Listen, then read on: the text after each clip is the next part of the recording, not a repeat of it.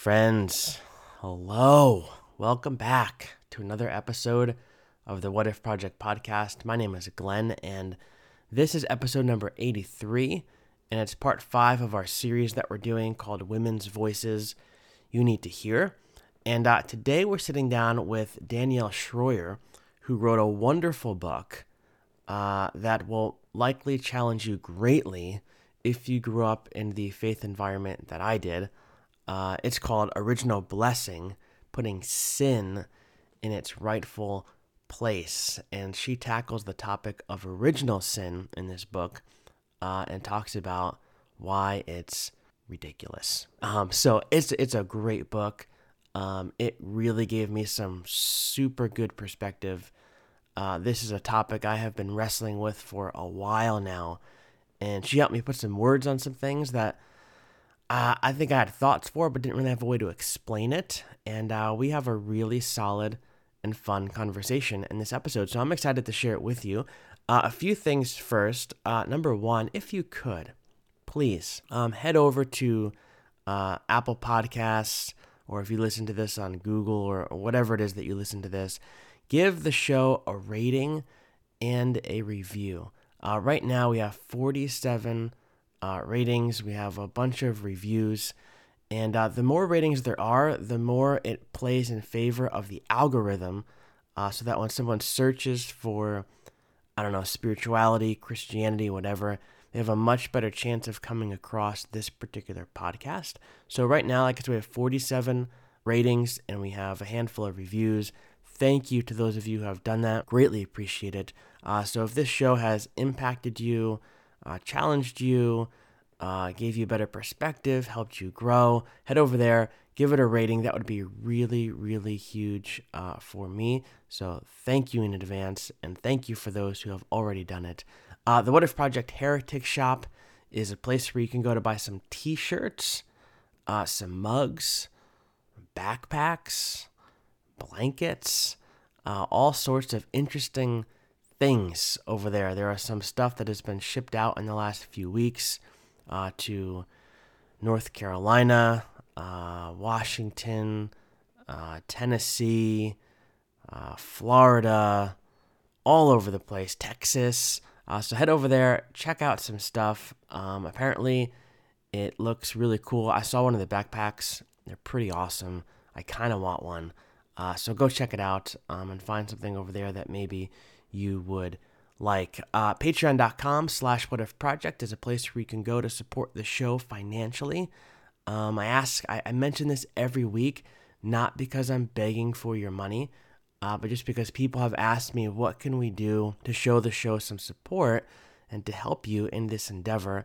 And that's a great place to do it. Uh, anywhere from $3 a month up to $30 a month. Uh, all the money goes to pay for the hosting fees for the, the website and the podcast. And also, money goes aside to help me get to the Wild Goose Festival this summer.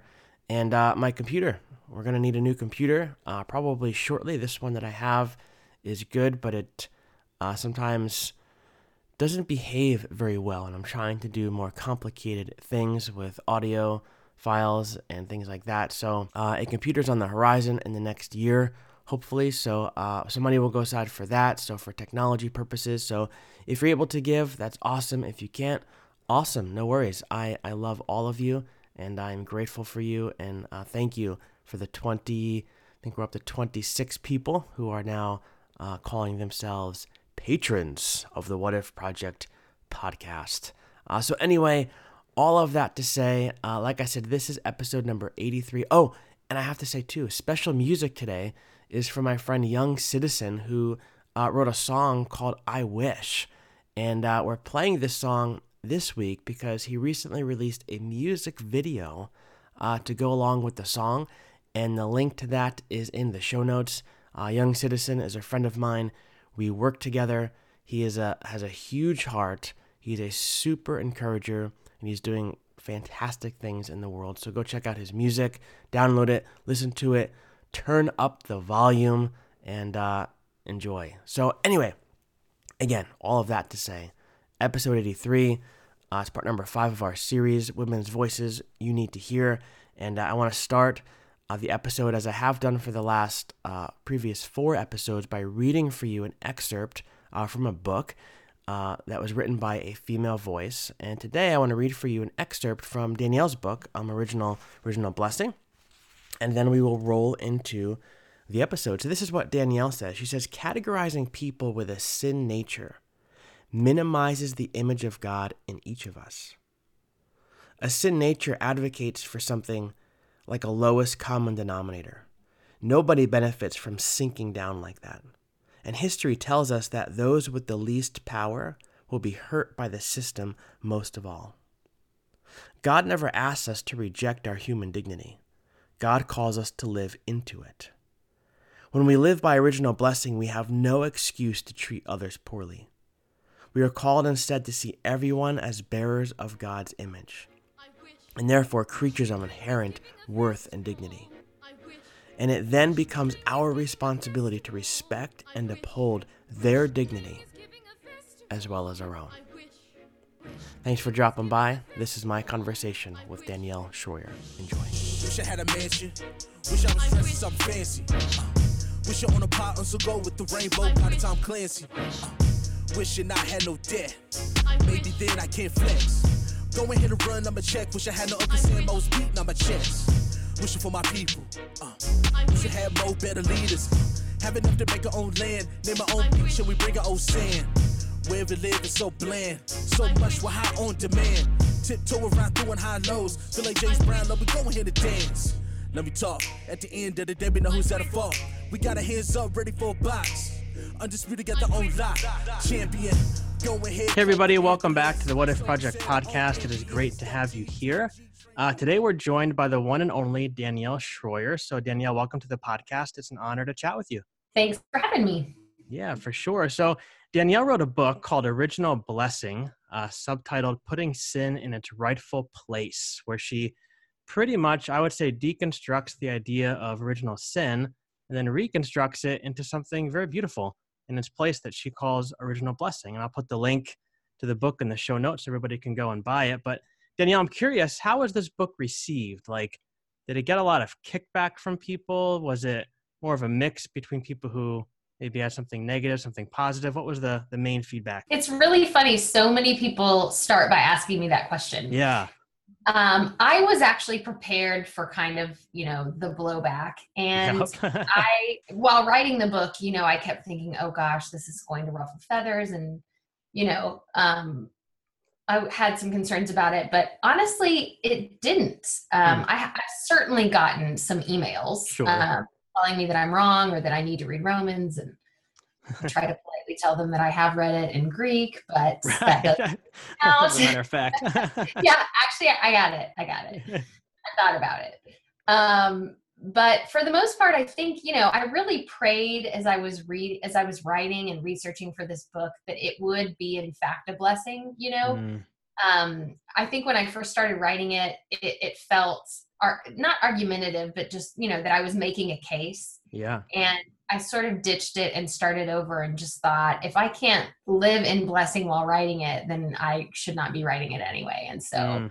um, I do think that in some ways did help me not get to get too many awful mean emails from people because I, I hope that my intention, which I was so prayerfully clear about, somehow came across. When I was reading it, I felt like it was it really felt like it came from a very pastoral place like it wasn't like necessarily like a like a professor who was standing up giving me this long outline of why this is wrong and this is right, but it really felt like it came from a place of of love where you were trying to lead people into something perhaps deeper. Well, I'm glad to hear that. That certainly was my intention was to Very just good. say, "Oh, sweethearts, like we we have to look at this in a, a different way. It's better. Right. it's better. Just let's just come along with me for a minute, you know." So before we jump into the book, because uh, I have some questions, but uh, maybe tell our listeners about yourself. Uh, who are you? You know, what do you do? Uh, what makes you you tick? A little bit about your story. Yeah. So I spent my early life as a pastor. Um, mm. I was a pastor in the emerging church movement and was really involved in emergent um, for you know 20 years and pastored mm. a church for almost 10 that was one of the those independent communities of faith that was we called ourselves lovingly multi-denominational because we had one of everybody yep um, and so i sort of intentionally chose to live um, after seminary outside of denominational structures and try to create space for people who just didn't feel like they fit in traditional mm. church so um, our community was conversational and um, tactile and hopefully embodied and holistic. And we tried to be thoughtful about social justice, although we were just figuring out what that meant mm. during that time.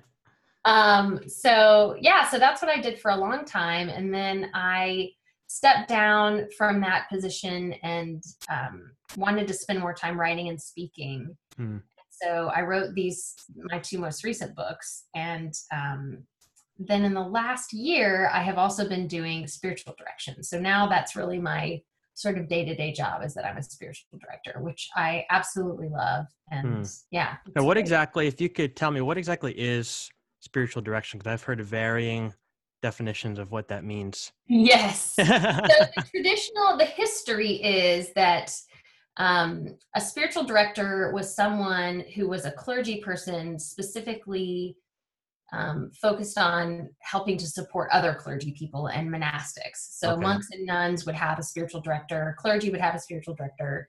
And the purpose was to help them just stay close to their souls, to make mm. sure that they, you know, if you can't do that, you really aren't able to do any of the rest of that job. And sure. so that is the history of, of how spiritual directors came to be. But, you know, thankfully, as time has gone by, people have begun to realize uh, just because you're not a monk or a clergy person doesn't mean that you don't need to stay close to your soul. And so, mm. um, spiritual direction has gotten um, broader, thankfully. And now people come for all sorts of reasons. You know, people come who are clergy and who need support, and people come who are discerning kind of what to do in between stages of life. And some people come because they're having a crisis of faith and just need just some clarity from their soul to figure out what what they really believe hmm. so people come for all all different kinds of reasons and um, that's kind of part of the joy of it is that i get to sort of walk alongside someone hmm. and uh, help them figure out how to listen to what's going on in their souls and what their soul is trying to tell them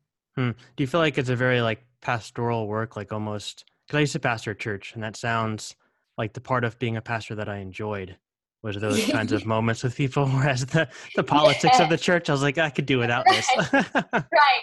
Yeah i told i i told a handful of people you know i think that spiritual direction is what I thought I was going to do when I mm-hmm. signed up to be a pastor. And, you know, I loved being a pastor and I actually did love kind of all the different aspects of it. And, sure, you know, some of that I miss. I kind of miss the like visioning leadership of an organization. You know, those things are yeah. cool too. Yeah. But as far as the actual pastoral vocation I felt called to, I think spiritual direction, particularly for me, really fits with what I feel like I was called to do. And so I feel really grateful for that.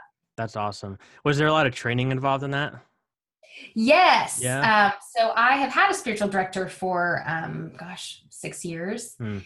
and she is my mentor. And so I have been mentored in the classical Episcopal, you know, direction um, for a couple of years now. And then I'm also in a program at the Haden Institute, which is awesome because they combine uh, wisdom, Christianity, you know, the the sort of contemplative Christian tradition yeah. with Jungian psychology.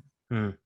And really, you can't, I just can't imagine doing this work without that piece. So it's a really great fit for me. And it means I get to think about lots of other cool stuff I love, like myths and fairy tales and, yeah.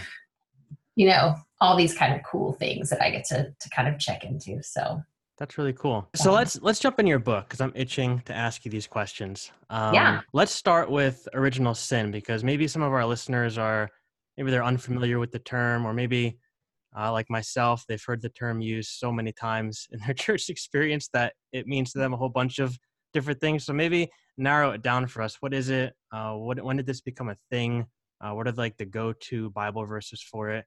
Right. Well, one of the things I think people get most confused about when we're talking about trying to maybe reconsider and let go of original sin is that they think that original sin just means that people are sinful. Yep. Um, so just to clarify right off the bat, uh, original blessing also acknowledges that people are sinful. Mm. So that is not the, the definition of original sin. Hmm. Specifically, mm. what makes original sin different is that they say that we are sinful in such a way that in our very nature, in our very human nature, there is a separateness that is intrinsic to us that keeps us in this buffer zone from God. Mm and that's the thing that I abhorrently disagree with. Um, mm. I believe that we are innately connected to God, and that hmm. actually sin comes when we somehow miss that connection or forget it or try to run away from it or all mm. those, you know, it's always in relation to the connection that we sin,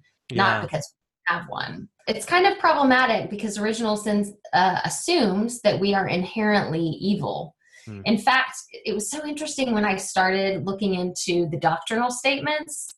Um, and it doesn't really matter which denomination you're looking at. You would maybe think, oh gosh, like maybe the Calvinist Presbyterians have it the worst, or the Lutheran. right. Which, okay, yeah, maybe they had a little bit more stringent language, but like so do the Methodists and so do the mm-hmm. Baptists. And it's every, you know, every single denomination has this language of we are prone to evil continually. Huh which is such a negative thing to say about humans you know? terrible thing yeah. Yeah and like and like good luck. You can't there's no fixing it you know? It's not like after salvation you stop being prone to evil continually or something gets patched up in your human nature. It's forever. Like you yeah. are you should never trust yourself because you're mm. inclined to evil continually. And so it was sort of terrifying to find out that that it was actually worse than i thought. Mm. And who came up with this? Where did this come from? Do we blame this on Augustine? A lot of people do, and I think that's mostly fair. Um, you know, the early church, I say this in the book that for the first 400 years of the church, when, you know, everything was on the line, if we, mm. if we were going to make it and, and actually become a thing that stayed around, um, it was going to be those first few hundred years that were going to solidify that. And we never had a doctrine of original sin during that time. So, mm the idea that we think it's intrinsic to our our you know DNA as Christians or to the future that like there can't be a Christianity without it. Like we wouldn't be here if there weren't 400 years of people right. solidifying the tradition, and they certainly didn't think it was necessary. Yeah. Um, so, but after that, you know, there were there were a handful of just little little things that happened, and I I kind of try to describe this in the book as these two boxes that we got a little bit confused in the way that we languaged the ideas of death and sin mm. um, and that the eastern church really thought that death was the primary bad thing that god had had victory over and that the western church started more and more particularly because of augustine to talk about sin as the big bad you know mm. sin was the thing that that jesus came to to save us from and that we were given forgiveness from and it kind of like made death take a back seat. And so, you know, there are all kinds of reasons why that ends up getting theologically complicated. Sure. But what ended up happening is that we had to make humans bad and we had to, to create this sort of separation problem so that then Jesus fixed it with the cross and that's how substitutionary atonement happens and you know baptism because it just everything gets wonky at that point. Mm. But um when Augustine started saying that, and the you you start to kind of see the language that sin language start to shift and get a lot more energy around it. Um, you know, then it was sort of just like a a snowball going down a hill, and right, just getting bigger. Before you knew it, uh, now we've got total depravity, and you know these things that I think even Augustine would be like, well, that seems overly harsh, you know. Yeah. So it's sort of snowballed from there. Hmm. Why do you think that so many like churches, like denominations hold on to that so strongly? Because I, I pastored in a reformed church and uh, yeah. I was going towards like the ordination and stuff like that. And I was in these, um, uh, they called it like uh, oral exams and stuff. We'd have to talk mm-hmm. about these different topics. And one of the ones I, I remember was this topic coming up. And I was trying to skate around it because I knew what I was supposed to say. but right. I was trying to talk about what I really thought and like I just could feel the tension in the room. And like yeah. I was wondering, why why do you think that like this is something that like so many people sometimes have like an issue with releasing their grasp on? Well, I think that they feel that tension really fairly because the Western Church has built the whole project of Christianity around original sin. Yeah, so that's true. That's true. The minute you take that away, we don't even know what to do with Jesus anymore, much right. less the rest of it. Yeah. Um, it's scary, right? Mm. And so I, I think that that that that feeling of oh if this is wrong then we got to rethink everything is it's really a valid concern yeah yeah it's totally valid mm. um i think though the other thing is that i'm not sure people know that they have a choice mm. you know we it has been it has been culturally assumed to be to be true to such a degree that like you know my husband and i are watching his dark materials on hbo mm and it surfaces there. And it's like oh my goodness this person isn't, isn't even a practicing christian. It, you can tell he was probably raised catholic. Right. But it's you know he's certainly not going to church and thinking about these things now. And yet he's writing this whole story still grappling with this idea. You know it comes up all the time whether people are actually religious or not.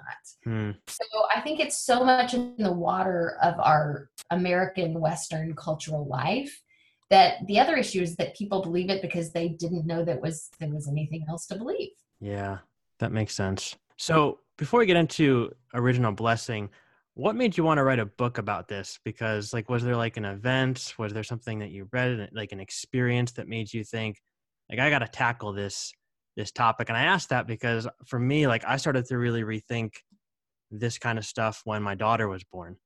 Hmm. um, hmm. i remember she, my wife had a C-section, and my wife was like passed out from the the pain, obviously, and uh, they had to bring my daughter into the NICU. And I remember when she was in that tank, like looking over her, like thinking through like all of my schooling and all the times I heard about original sin and people being born separated from God, and I'm like, how in the world could God possibly turn His back on this little amazing blessing that's in front of me. And that really sent me down this road of like, I don't know if I believe this. So I really started to rethink all of this stuff. So I'm wondering, was there some kind of like event for you that made you think like, I need to think about this a little bit deeper? I'm not sure that there was one moment, although I love that story and I think it's so true. I think, um, you know, I've heard so many, I've been really blessed to hear so many stories over the last few years mm. of people saying, you know, it was at my wedding, or it, like when my child was born, or I was with my dog when she was dying. Like these really human moments of connection when yeah. people like, something is messed up about this idea. Right, yes. I think the the ground of the universe is connection to God, and I'm like, yes, you know. Mm. So I do think that there's something important that when we are really present in these deeply human moments that we feel so close to god and it seems insane mm. to, hmm. to, profess anything else um, i don't know if i had one moment like i said but really i've always questioned this i remember you know just even when i was little i just i'm not sure i bought into this yeah. I didn't have the language to figure out why, how I could argue with the Sunday school teachers, but I just thought that Eve did the right thing. Like, mm. I, and I mean, I'm I'm not necessarily saying I see it exactly that way now, but sure. as a kid, I thought she wanted to be more like God, and we're mad about that. Like, isn't that the whole point?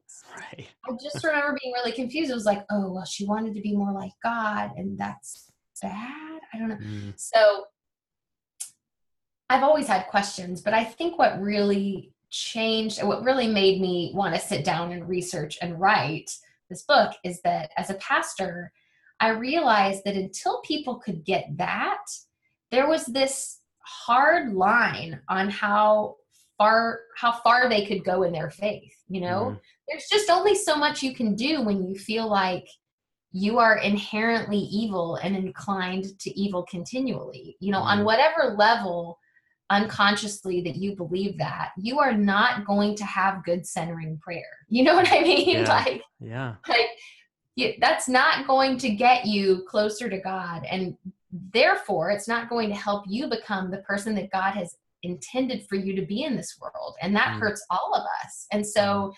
You know, I honestly feel like original blessing is an act of social justice. Like, if mm. we want to repair God's world, and the way that God is asking us, we actually cannot do that if we believe in original sin because it prevents us from accessing this this divine power that God has given us for that very reason. Mm. I think for me, like I always struggled when I was younger with like self doubt and like just like self condemning thoughts and things like that. And I think that when I, I, I always felt like I was limited in how close I could get to God when I really held on closely to original sin and just the idea that God looked negatively on me. And I felt like I always felt stuck. And I think what you said about you can only go so far in your walk with God or in your, you know, in centering prayer or something like that when you hold on to that that idea that you're this inherently evil thing.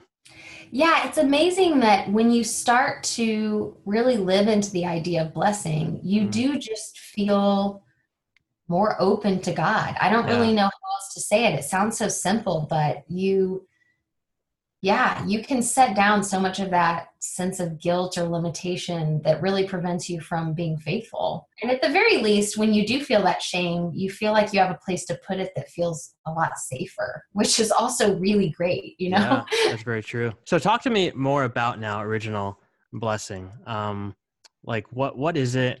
Um, why is it a better way? Uh, where in the Bible can we look to support it? Because maybe maybe people are thinking, you know, like is this is dangerous? Like are we sidestepping sin? Are we downplaying it? Are we ignoring it? Like, is this even biblical? So, uh, talk to those people a little bit who are maybe a little bit concerned or questioning what this is all about. Yeah, so original blessing, I mean, the, the definition that I give it in the book is that we are in a relationship with God hmm. and God started it and God is sticking with it. Yes. Which is to say, you know, God has chosen to be connected to us and we don't really have a choice in the matter. And so we can choose how we respond to that connection, but we cannot do anything to sever it. Mm. And, uh, you know, I have enough atheist friends that find that super annoying, and I completely understand their point, but I also just, I just can't explain the reality that I know and have, ex- have experienced um, personally and as a pastor and spiritual director that says anything different than that. Mm. Um, we are just indelibly connected to the creator of the universe. We simply are. And we can see why in Genesis 1, because we are mm. made in God's image. And God, you know, began with walking in close relationship with us and has never stopped. Mm. Um, God has always protected us and always um, been a covenantal God. You know, as a reformed pastor, former reformed pastor, you understand that concept of, of covenant. Yeah. And that speaks not to our faithfulness, but to God's faithfulness. Mm. And so an original blessing is is simply that same exact theology.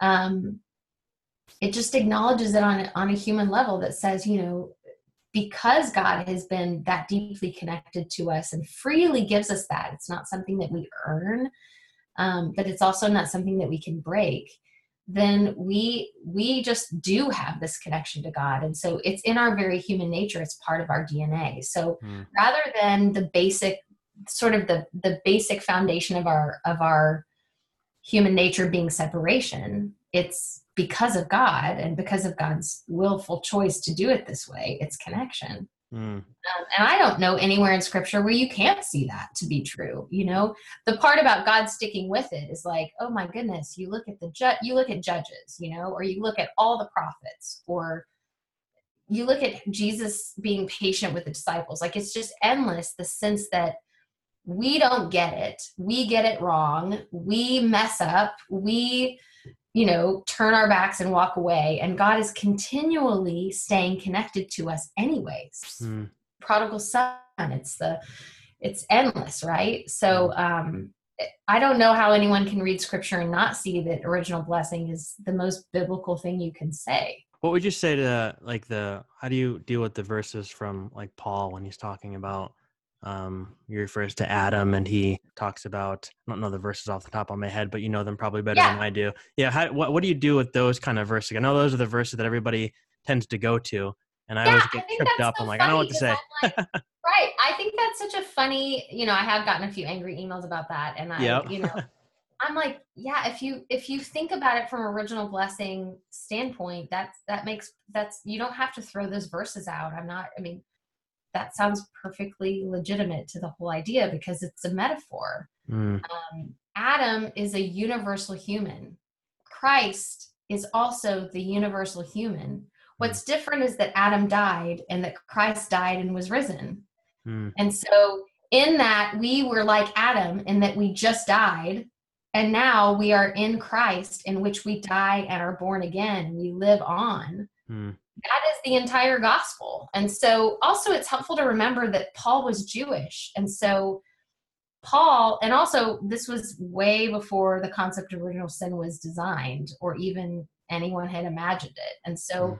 there's no way that when Paul wrote those those verses that he was talking about original sin. It mm. wasn't it didn't even exist yet. And he's Jewish and they don't they don't read the Genesis 3 story as a fall narrative. They never hmm. have. It wasn't true in Paul's time, it's not true in today. Hmm. As much as Judaism has changed, that certainly hasn't. So um, so yeah, when Paul talks about that, it's actually this beautiful description of why death is the thing that Jesus defeats, not mm. sin. Mm. You know? And that's really represented a lot in Eastern art too, if I'm not mistaken. Yes. Um, just yeah. in that idea of Christ, not like a singular figure bursting out of the tomb all by himself, but going down into death and grabbing the hands of Adam and Eve and lifting them up with him. Right. And he doesn't lift them up because they sinned as humans. He lifts them up because they died as humans who yeah. also you know what I mean? Hmm. Um it's the death. It's the death he's saving them from. And thank hmm. goodness sins are also forgiven in that process. But yeah. Um but that's the power of Easter, right? Hmm. So um I think in your book you talk about how it's not there's not like a when we're born, there's not a gaping hole or chasm between us and God, but there's more of an invisible golden string. I think you refer yeah, to as the thread. Yes. Yeah, I like that idea because it just. I think my my daughter has a book about the invisible string. I think. Um, it's yeah. so funny um, it's so funny how that is like you can tell that it's true because it pops up in other places. Yeah, I, I always see that as a sign of something that's true about the universe, right? Yeah, like, just thinking about that because I was reading that book to her and I was remembering. Yeah, that's that's that's very true. When you see it somewhere else, especially in a children's book, right? Must yeah, be universal like, truth that works. This is something we know to be true on some deep level inside in our souls. We know this to be true. Hmm. And I remember, you know, I've always traveled a little bit for work. Um, and when my when my kiddos were little, my son, you know, would always be sad when I would go out of town for a speaking engagement over the weekend or something. And I remember I would give him, I don't know if I mentioned this in the book or not, but I gave him this red string. Hmm. And I told him, you know, sweetheart, I want you to know. This is before I had seen that book, which you know I thought someday I should write a book about this. And then right. like, here you are. yeah, because, because again, it's a universal theme, and I'm not yeah. the only parent who has had this experience. But you know, I explained to him, sweetheart, even when I'm not here with you, I am. I hold you with me in my heart, mm. and you can hold me with you in my in your heart, and we are always connected. Nothing can break that you know? Mm. And if that's true for us and how we feel about our children, how can that not be so much more true in the way that God feels about God's children? Yeah. So that golden thread is this this deep belief that no matter what we've done, no matter how far we've wandered, no matter how down into the spiral of depression we are, there is this access we have back to the heart of God, this golden thread, and we can always get there. It is always open to us. That channel is always available. I think too in your book, and I didn't really think of this until I read it in your book, but of all the like Abrahamic religions like Christianity, uh, Islam, Judaism, this only shows up, am I correct, in Western Christianity? That's right. Yeah. Islam, my my Muslim friend is like, what are you guys doing with right why? And you know it's funny too because they're you know whatever they have sections that are working on their feminist you know theology as well but he was like sure.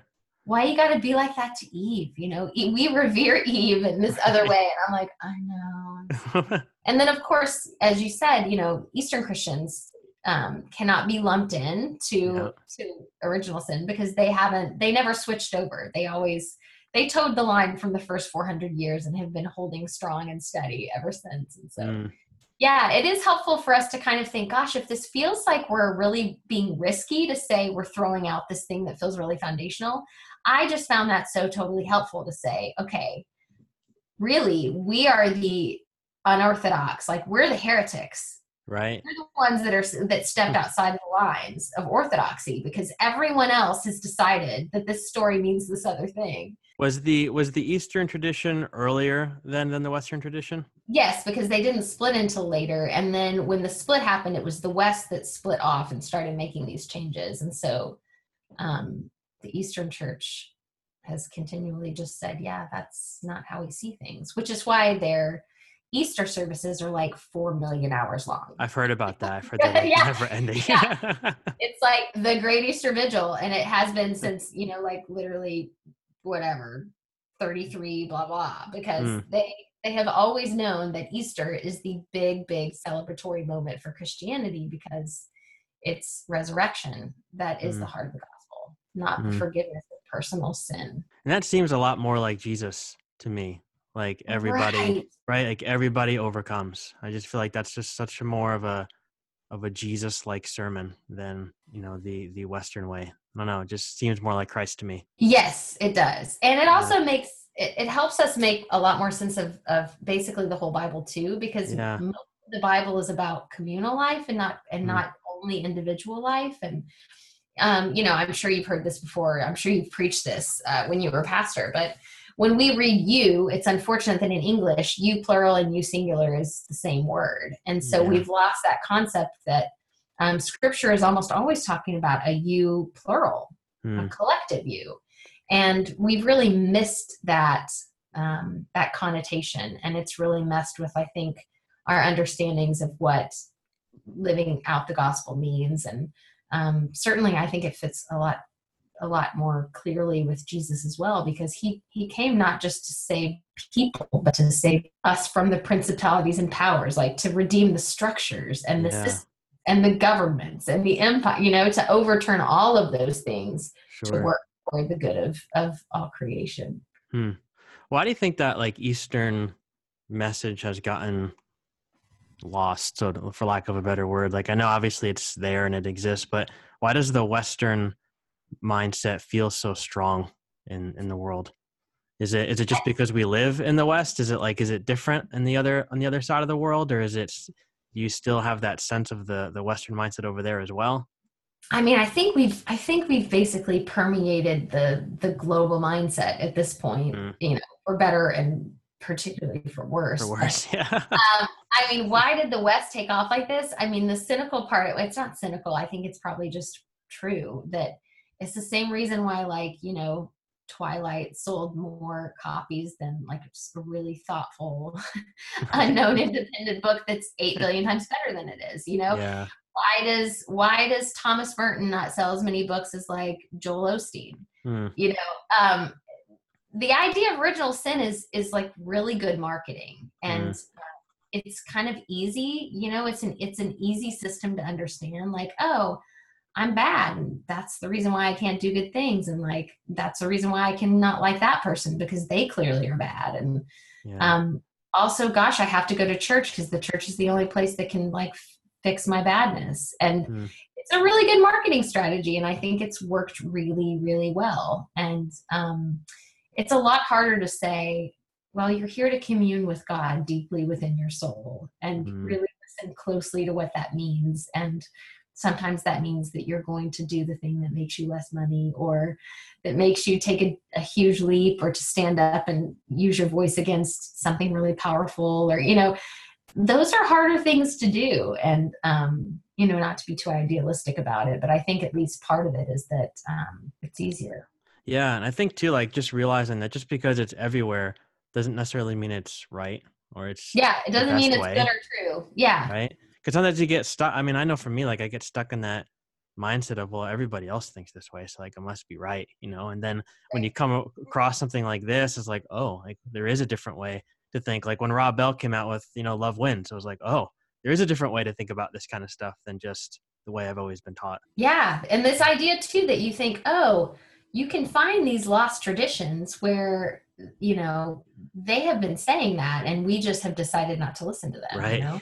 yeah. and i think that's what's so great nowadays too and you know when i was in seminary i was lucky that i got to read a lot of this stuff but i think it's a lot more prevalent now but you know we're, we're reading womanist voices and mujerista mm. voices and these voices that have had really wise important things to tell us about the way that they see the story of jesus being played out into the world and just because we weren't listening doesn't mean that that you know the white german guys had it all right you know right. we just decided that they were the only ones we were going to listen to and we really lost this richness because uh, you know we weren't we weren't listening to these threads that had been silenced or forgotten or intentionally pushed to the side and marginalized so um, i think it's true for for things of theology too, like the concept of hell and the concept of sin and all these other things. Yeah, and I think technology too has made it so easy to access some of this stuff. Like I come across so many voices, like even like your own. There's so many other people, like you know Barbara Brown Taylor, Diana Butler Bass, like all these people who I think are becoming much more prevalent now because their voices are so easily accessible. And yeah. somebody hears it, shares it, passes it along. Before you know it, it's like it's everywhere. So I think that's a real blessing for technology, as evil as it sometimes can can feel. yeah, there's some downsides, but for sure, one of the upsides is that it's really democratized um, the public sphere in a way that it was it was really necessary. You know, you get to hear these marginalized voices get to have a chance to say things, and um, yeah.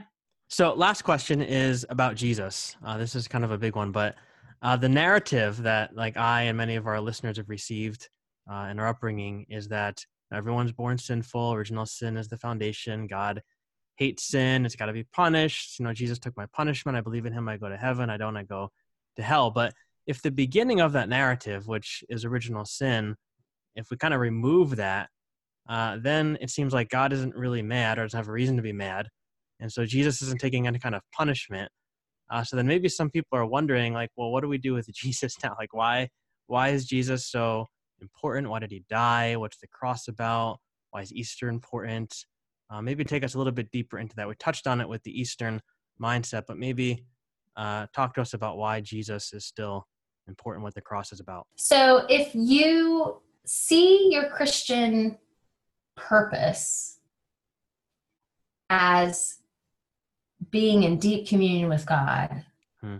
and allowing that deep communion with God to lead your life so that you can live like Christ and in Christ and as Christ, then the purpose of Jesus is that he perfectly demonstrates mm. what it means to live in deep communion with God.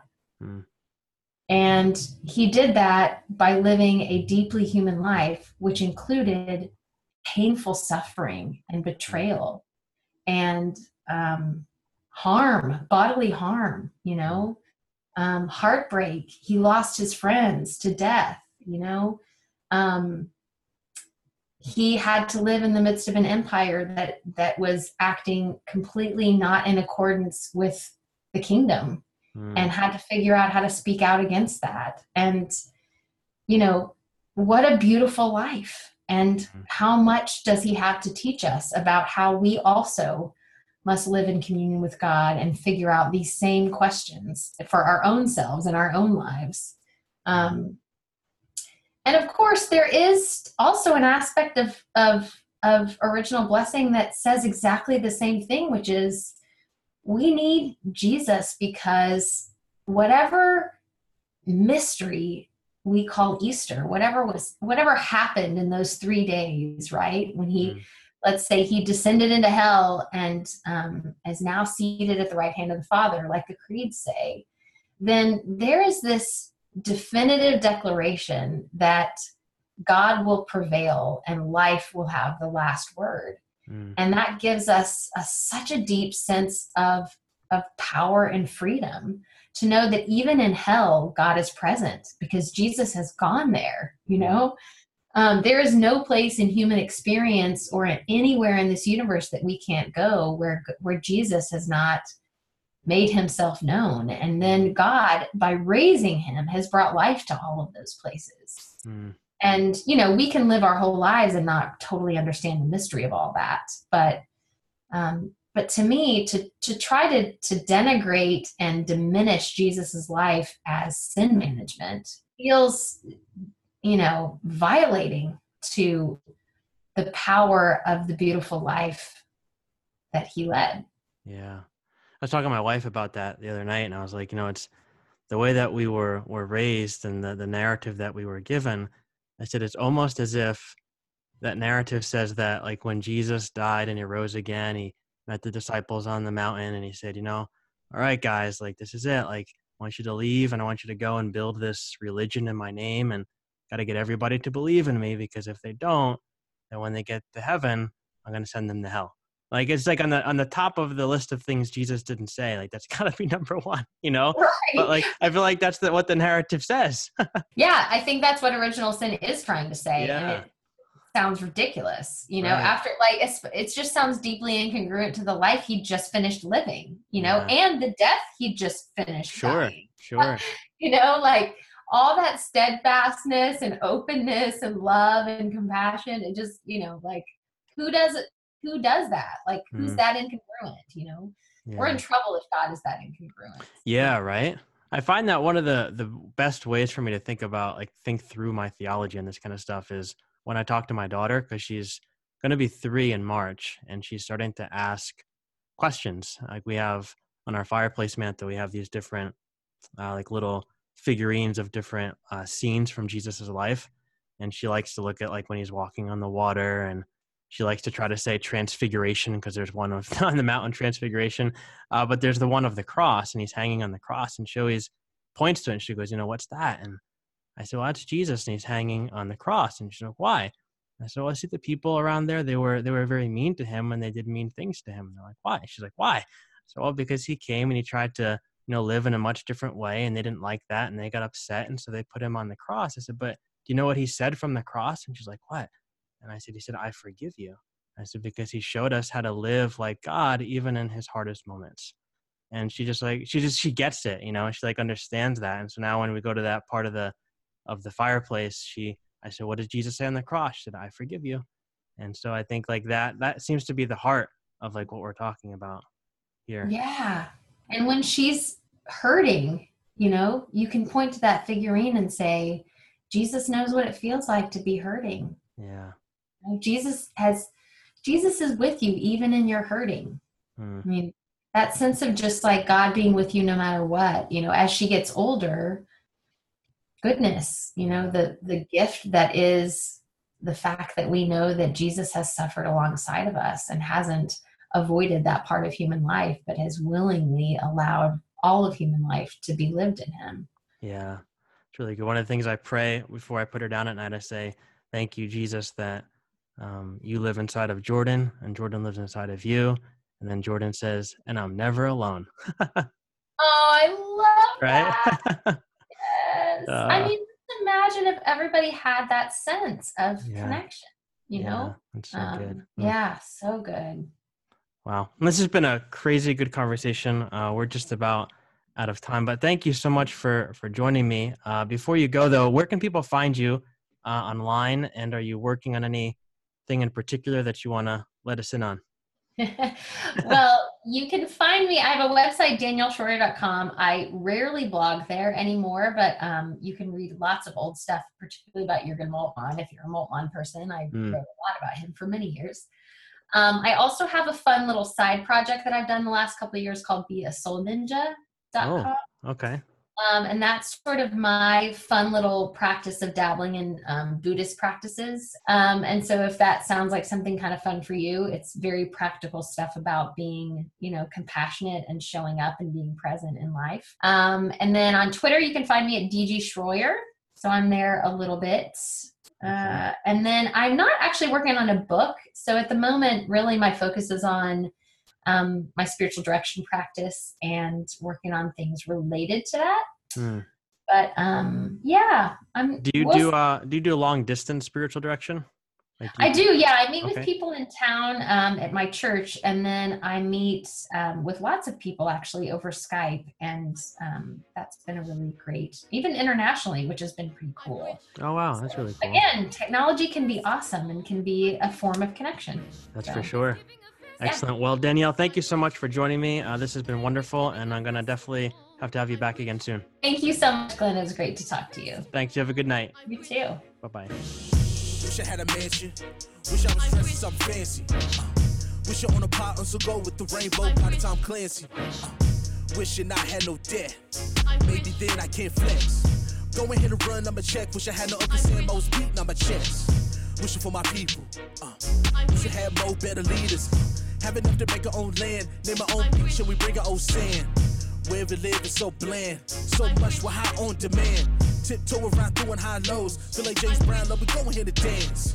Let me talk. At the end of the day, we know who's at a fault. We got our hands up, ready for a box. Undisputed got their own lot. Champion. Go ahead, call the ambulance. So we said our own ambience. Dub TDG, train to go. Let's talk, no rambling. Wishing I had something foreign. Wishing I had something foreign. Knowing that I can afford it. Knowing that I can afford it. It's real love, it's real love. But I just ignore it. It's all love,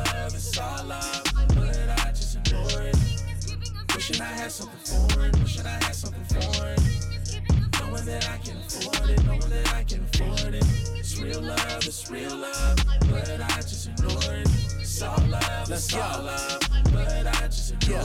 Wish I had red bottoms on my feet, everything falls on me. Then I start clicking my heels to the ride, did this beat neat. Ever wanna follow my speed?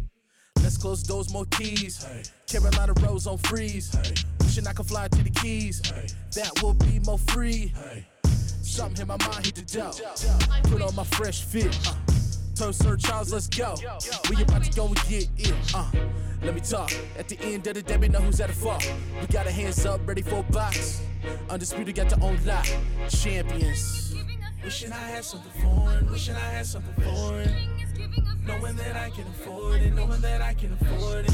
It's real love. It's real love. But I just ignore it. It's all love. It's all love. But I just Wishing I had something foreign, wishing I had something foreign. Knowing that I can afford it, knowing that I can afford it. It's real love, it's real love, but I just ignore it.